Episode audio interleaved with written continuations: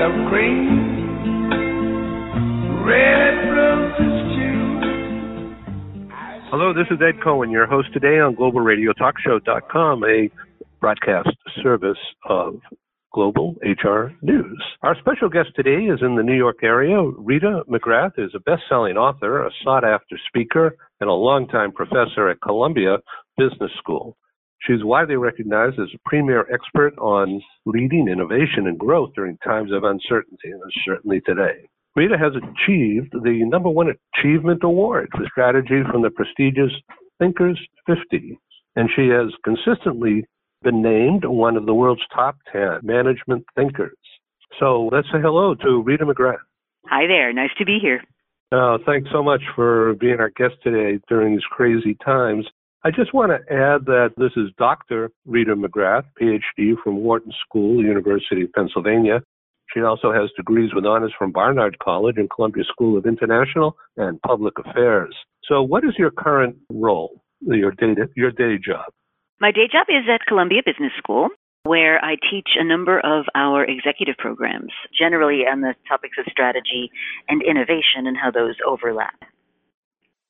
So, strategy eats culture, we've heard, of course. So, how does no, strategy. No, the other way around. oh, oh, okay. Thank you. See that? So, how can you relate all that to today's mess and the COVID 19? What eats that? Well, I think what you're going to see is a whole unfreezing of a lot of things that have been locked into place for a very long time.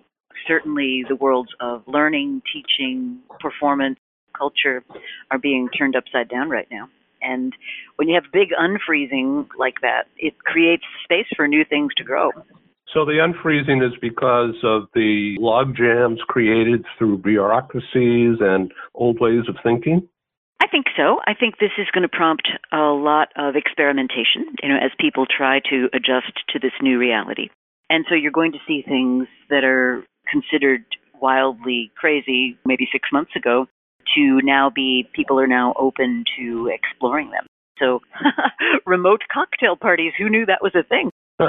yeah, exactly. So I've I've got my most favorite new word for this season of remote cocktail parties is the quarantini. that is funny. Oh, that's great.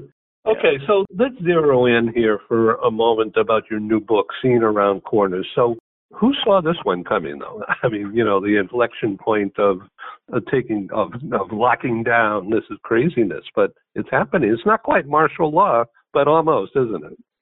It is, and you know, when you ask who saw it, there are these Cassandras, right? People who did see it and were not heeded. So I can think of at, at least three people. Bill Gates gave a TED talk yeah. on the potential for a global pandemic. Four or five years ago? Yeah, it was. I think it was 2015. Was that you had a number of doctors who had developed coronavirus vaccines to a certain point, and then the funding dried up. And of course, you had all the infrastructure that was put in place during the Ebola epidemic was dismantled, you know, not too long ago under the current administration. So there were, you know, there were lots of people who were saying this was a possibility, but nobody was really listening to them. And you know, that's that's human nature, right? We always prefer to react rather than to anticipate and prevent. So, doctor, may I ask just a crazy question here about is this out of nature? Is this a plague from God? I mean, how does this happen? You know, or is it the Russians behind it, or, or what's going on? You know, really, it's nuts. Well, you know, there is a, a conspiracy theory running around that, that this lab in Wuhan let this uh, lethal strain of uh, flu out of the labs. I, I, I don't think that looks to be what actually happened, given the damage it's done to the Chinese economy. But anytime you have cross species transmission of viruses, things can mutate in ways that are very unpredictable. So I think what it does illustrate is how fragile our world has become because we've assumed low risk of this sort of thing. So uh, some years back, I wrote an article about how do you deal with complexity. And if you think about responding to negative unintended events, there's two ways you can do it. You can try to prevent it, or you can build resilience into your system. And what we've seen now across the whole world is we've just systematically cut back on resilience. And what gives you resilience? Redundancy gives you resilience. Being able to close off parts of a system when something goes wrong gives you resilience. Being able to shut down pieces of a system without having to shut down the whole system gives you resilience. And if you think of the hundreds of thousands of individual decisions that have been made by people, not out of ill will, but just what we've done is we've systematically created these conditions in which you have no way of shutting down a part of a system. You've got to shut down the whole thing. So, seeing around corners, you didn't see this advantage coming, of course, but maybe you're seeing around corners how to spot inflection points in business before they happen. That's the name of the book. And so you were looking at other things and you came up with this. So, Mhm. what kinds of things inspired you to create that theme and this title? Well, I think I had looked at a number of topics before settling in on this one, and among them was this notion of unintended consequences in complex systems. And then I ran across, reread Andy Grove's fantastic, fantastic 1990s book called Only the Paranoid Survive. And he was writing about Intel in the grip of an inflection point. And that's where we are right now, right? We're in the grip of this inflection point brought about by the virus. And what I was curious about when when I was going through his book was, well, he was writing about how do you dig your way out of an inflection point once it's upon you. And I got interested in, well, how could you possibly anticipate some kind of inflection point coming toward you, and what might you do to prepare yourself? And then uh, the whole thing crystallized when a friend sent me a fantastic little article about uh, it was called "What if you change the world and no one notices?" And in that article, this historian talks about the realization, global realization of what the Wright brothers' accomplishment of manned flight had really achieved. And so they went back in time and looked at the they knew the date of the Wright brothers' first flight, and then they went back and looked at the New York Times. The next day, nothing. The week after, nothing. The next month, nothing. It took years, literally years, before anybody realized manned flight was possible, that it could be repeated, that it could be done safely. And then, of course, that ushered in a whole revolution in transport and travel, which we're still seeing unfold today. Interesting. So, tell me a, a little bit about your students. I guess you have a number of classes. So, just in general, are they recent college graduates or are they a mixture of business people uh, going back? and- My my getting participants, I. I would call them participants rather than students. Uh, they're they're executives, so they tend to work in global corporations. My students tend to be interested with either strategy roles or innovation roles of some kind. And lately, a lot of them have a digital mandate of some kind. Very interesting. And are they mostly women these days or is it mixed? My students, oh no, it's a mix. And are they Americans generally? No, very global. You know, it's Columbia is a very center of the world kind of place, so we get students from all over the place. So, in summary, from this first segment here, I see a recent article that you wrote, Preparing for an Unpredictable Future. Tell us a little bit about that and seeing around corners, what's coming. Well, I, I don't really endorse people running around making predictions because the world is just so complex. It's very difficult to do that. But I do think that it's important to broaden your aperture of the possible futures you consider. And in fact, I was just thinking about it respect to the coronavirus. One of the techniques that I use in, and it's described in the book, is I say, well, look, one way to begin to think more broadly about what might happen is create a little two by two. And so on one dimension, take some major uncertainty you or your company or the economy is facing and set out two possible futures of that dimension. And then on the other dimension, take another uncertainty and do the same. So the two I was fooling around with today were this whole movement we've had, really dating from the Reagan administration, maximize shareholder value. And in the name of that mantra, we've seen wholesale offshoring, we've seen stock buybacks, we've seen the hollowing out of the middle class, et cetera, et cetera, et cetera, all done kind of in the name of this ideology. So that dimension would be on one dimension, it, maybe it continues. On the other dimension, perhaps we get, no, you know, this becomes a moment when people realize how frayed our social safety net is, how much we've starved essential public services and really important social things like making sure sick people working in restaurants don't come to work. And so maybe we have that world post this inflection point. And then on the other dimension, I've got one characteristic would be the economy goes into a nosedive. The other characteristic is the economy recovers robustly as people rebuild after after all this uh, downtime. And so if you just kind of look at those four conditions, what you got is four really distinct futures. So if you take the continue into the shareholder value mantra and the economy does indeed go into a nosedive, well, that's kind of your les miserables situation. you know, you're, you're probably looking at a global depression, if not recession. If the economy is robust and shareholder value thinking continues, it's basically rinse and repeat the last 30 years. But if you start to see a real change in the social contract, that's where it gets really interesting. So if it's a poor economy and you have this notion, we really need a different kind of social contract, I think you'll see a lot more people banding together. You'll see a lot more civil society programs becoming more important and so forth. And of course, the best scenario for many people would be if you have this sort of pitchfork scenario where we've got a new social contract and the economy recovers fairly quickly. That could really pave the way for a new progressive era. So, social contract, if we could simplify this a little bit, Sure. it's not a Bernie Sanders. Oh, no, no, no. uh, but No, something that is just uh, that, that it will have a different name, a different tone, but similar to taking care of people. Well, right. So let me illustrate with a couple of company examples because that might make it more concrete for your listeners. Let's take Boeing, right? And so Boeing was featured as one of the original good to great companies.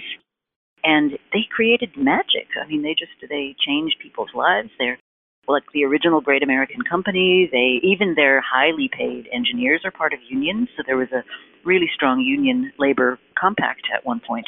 And then a group of executives came in who were really much more motivated by financial considerations. So they moved the headquarters away from Seattle. They moved away from the engineers. They moved manufacturing to non union towns in the southeast. They made a whole bunch of other decisions, but among the things that they did was they used massive amounts of stock buybacks and dividends to essentially ex- extract value from that company to the point where the MAX decision was made because they were late on delivering a new airframe and Airbus beat them to the punch because they hadn't been investing. So the economist uh, Bill Lazonick has a nice way of describing this. He says, you know, we used to have an economy of retain and reinvest. So people could conceive of a long career at a company and therefore they developed specialized knowledge and therefore they developed loyalty and in turn companies retained earnings and reinvested those earnings in productivity enhancing growth. And there's a whole lot of academic theory I could point you to that talks about this. Uh, but what we've done with this excessive financialization and the concentration wealth generation, the top of the economy, is we've broken that cycle. So the whole notion of being able to buy stock back freely, which is essentially stock market manipulation. The idea of no, you don't keep workers for life. You offshore everything you possibly can to places like China and India because you don't value their contributions. I mean, all that stuff, right? So that's what it means to the ordinary person. It means that everything's become financialized. So if you look at a couple of recent, you know, spectacular bankruptcies, when private equity firms get involved and load companies up with debt and simply engage in financial engineering, it chokes the life out of real innovation. It's um, breathtaking. So I really do want to build on something you commented on earlier, which is this I'm not talking about socialism, right? I'm talking about jobs that pay a living wage so people can afford to be consumers. I mean, one of the big problems with our economy right now is with so much wealth concentrated at the top, there are only so many yachts you can buy. There are only so many apartments you can live in. So what ends up happening is all that wealth either goes chasing investments, which is why you have crazy venture capital rounds like we're having right now. But it also, at the end of the day, it actually undermines shared prosperity for everybody. If, if I give every worker at Disney thousand dollars more a month to spend, they're going to spend it, and we all know that that's going to be good for the whole economy. Right. Okay. So innovation. Let's talk about innovation. It could be applied to business. It could be applied to public policy, or public-private partnership. If you get it right, it's an advantage, a competitive advantage, right? Absolutely, absolutely. Right. Okay. You wrote a book on that idea, I see. The end of competitive advantage. So I did indeed. what's that about? Sure. So the end of competitive advantage is really a look at many of our taken for granted assumptions in strategy, which came from a different era. In fact, it came from the era I was just talking about, which is when you slower moving competitive cycles. You didn't have digitization. You didn't have globalization. And a lot of those things created barriers to entry. And what the end of advantage really talks about is as those barriers to entry come down, the life cycle of any given competitive advantage shortens. And that means you need a much more agile, much more fleet kind of strategic thinking if you're going to continue to be successful in those kinds of environments. So the end of competitive advantage is really about what does the new strategy playbook look like? The education system in the U.S. public education system is really old, antiquated, except for certain charter schools in certain areas where it's very advanced. But there seems to be, in general, a breakdown in educating young people. I don't know whether it starts when they're seven years old and getting them to want to listen and pay attention. When around the house, they're not encouraged really to do that. So, how can the education system be changed in general? Uh, or unless you want to dig deep here for a minute, how can we get some exponential growth out of the education system in America? Well, I think you have to look at a couple of vectors of things coming together. So, I think the first thing to realize is that when companies started to leave town, so Akron's tire manufacturers all took their manufacturing overseas, and uh, companies like Anchor Hocking, you know, fell victim to financialization and all that kind of thing, that the coherent communities in which educational systems are rooted began to suffer. And so if you're in a steel town in Ohio, you used to be able to get a decent paying job with a high school education. And so the first, I think, issue is that as these opportunities were closing down around them, people didn't realize that the educational system needed to fundamentally change. So I think there's a mismatch, right, between what you used to have to need and what you need now. So that's the first thing. Second thing is a very interesting point that's made by a guy named Nick Hanauer, who's a very wealthy man, and he's probably best known for saying income inequality has gotten so bad that we're at a pitchfork moment But, you know, the people are going to rise up. And he makes the point that he used to think that the causality between excellent education and high paying jobs went from the education to the jobs. And he says, if you look at it the other way around, if you say it's healthy, empowered, financially stable middle class communities that demand excellent education, if you look at it through that lens, all of a sudden it looks very different. All of a sudden, the fact that people that we have the hollowed out middle class, that we don't have those communities based with community based firms, that we've lost so many of those social supports, all of a sudden it looks completely different. So if you think about it, a powerful, well paid middle class community is going to insist on great schools. So I think I think there, there's an interesting argument to be made that the fraying of the social fabric, which so many people have commented on,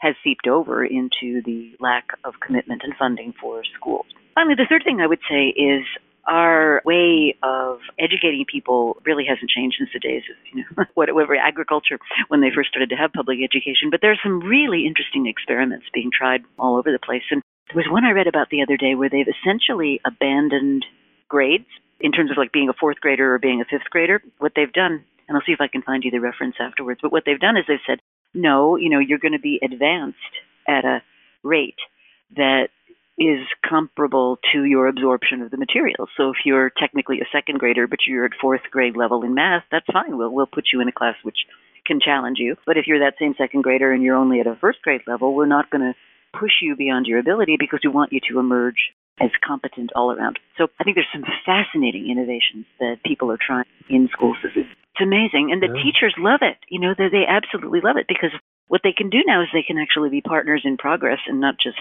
rotely saying, yes, you passed this year, no, you didn't.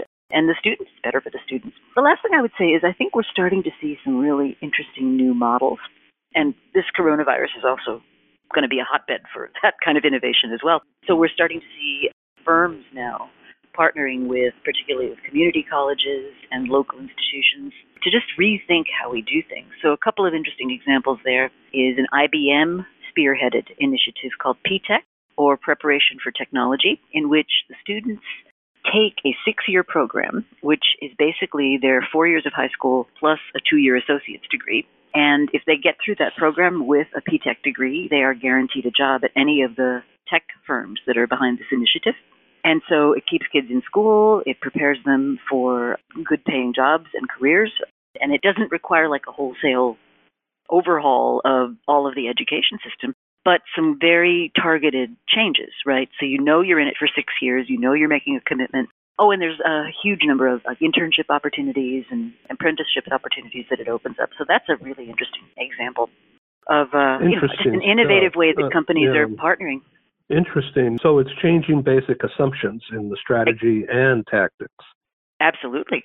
Absolutely. Yeah. And so this leads towards seeing around corners. In other words, making some innovations happen different from what's going on now. Absolutely. And that's, I guess, a definition of an innovation. yeah. So this is really interesting, Dr. McGrath. I really appreciate your time here and your energy. So I wanted just to ask you about not politics, but the, the, the social fabric that we see in the country today. And I don't know whether it's politically motivated, it's certainly class oriented, I says, as I see it. Jealousy is, I don't know about rage, jealousy for sure, and sense of things, as you mentioned just a few minutes ago, things getting out of whack in the economy, I think that's true. hollowing out of the middle class. So, from all of this and from uh, what looks like a lack of preparation and coordination at the top, deal with this virus attack. You know? It's not rotten like uh, Shakespeare said, but maybe it is. I don't know. What is, what's your take? Well, we've had a breakdown of the sense that we're all in this together. And in fact, there was just a piece, Wired or one of those kinds of magazines, it was just a piece on, you know, are we actually moving towards a caste system where people that can afford it buy their way out of all of life's inconveniences and everybody else has to kind of suck it up? And I think that's a symptom of this underlying problem, which is that you've got a sense among a lot of people that the game is rigged, and if you're not part of the in crowd, you're going to be shut out no matter how much you work and no matter how much you're prepared to bring your best self and work hard and do all that other stuff. I mean, the the thing that has for hundreds of years united Americans of every stripe is this sense of you know work hard and you have opportunities. And what I think we're hearing now in society is that no, you know, that people feel no matter how hard I work, I'm never going to have access to those opportunities. And the game is really rigged, and the people who are in positions of authority don't want to see any change. So, I mean, one of the reasons I'm in my more optimistic moments, I think this could be a really great turning point, is that you know, if we could recreate, rekindle that sense of we're all in this together, that could be a great place to begin a conversation, you know, across divisions. Well, I've really learned a lot from these few minutes with you, Dr. Rita McGrath. I really appreciate that. And if our listeners want to learn more, they could find you on LinkedIn and ritamcgrath.com, correct? Absolutely. Thanks for being our guest.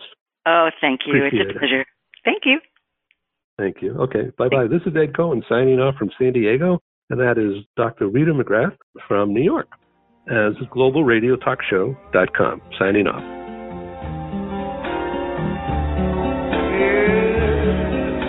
I think to myself,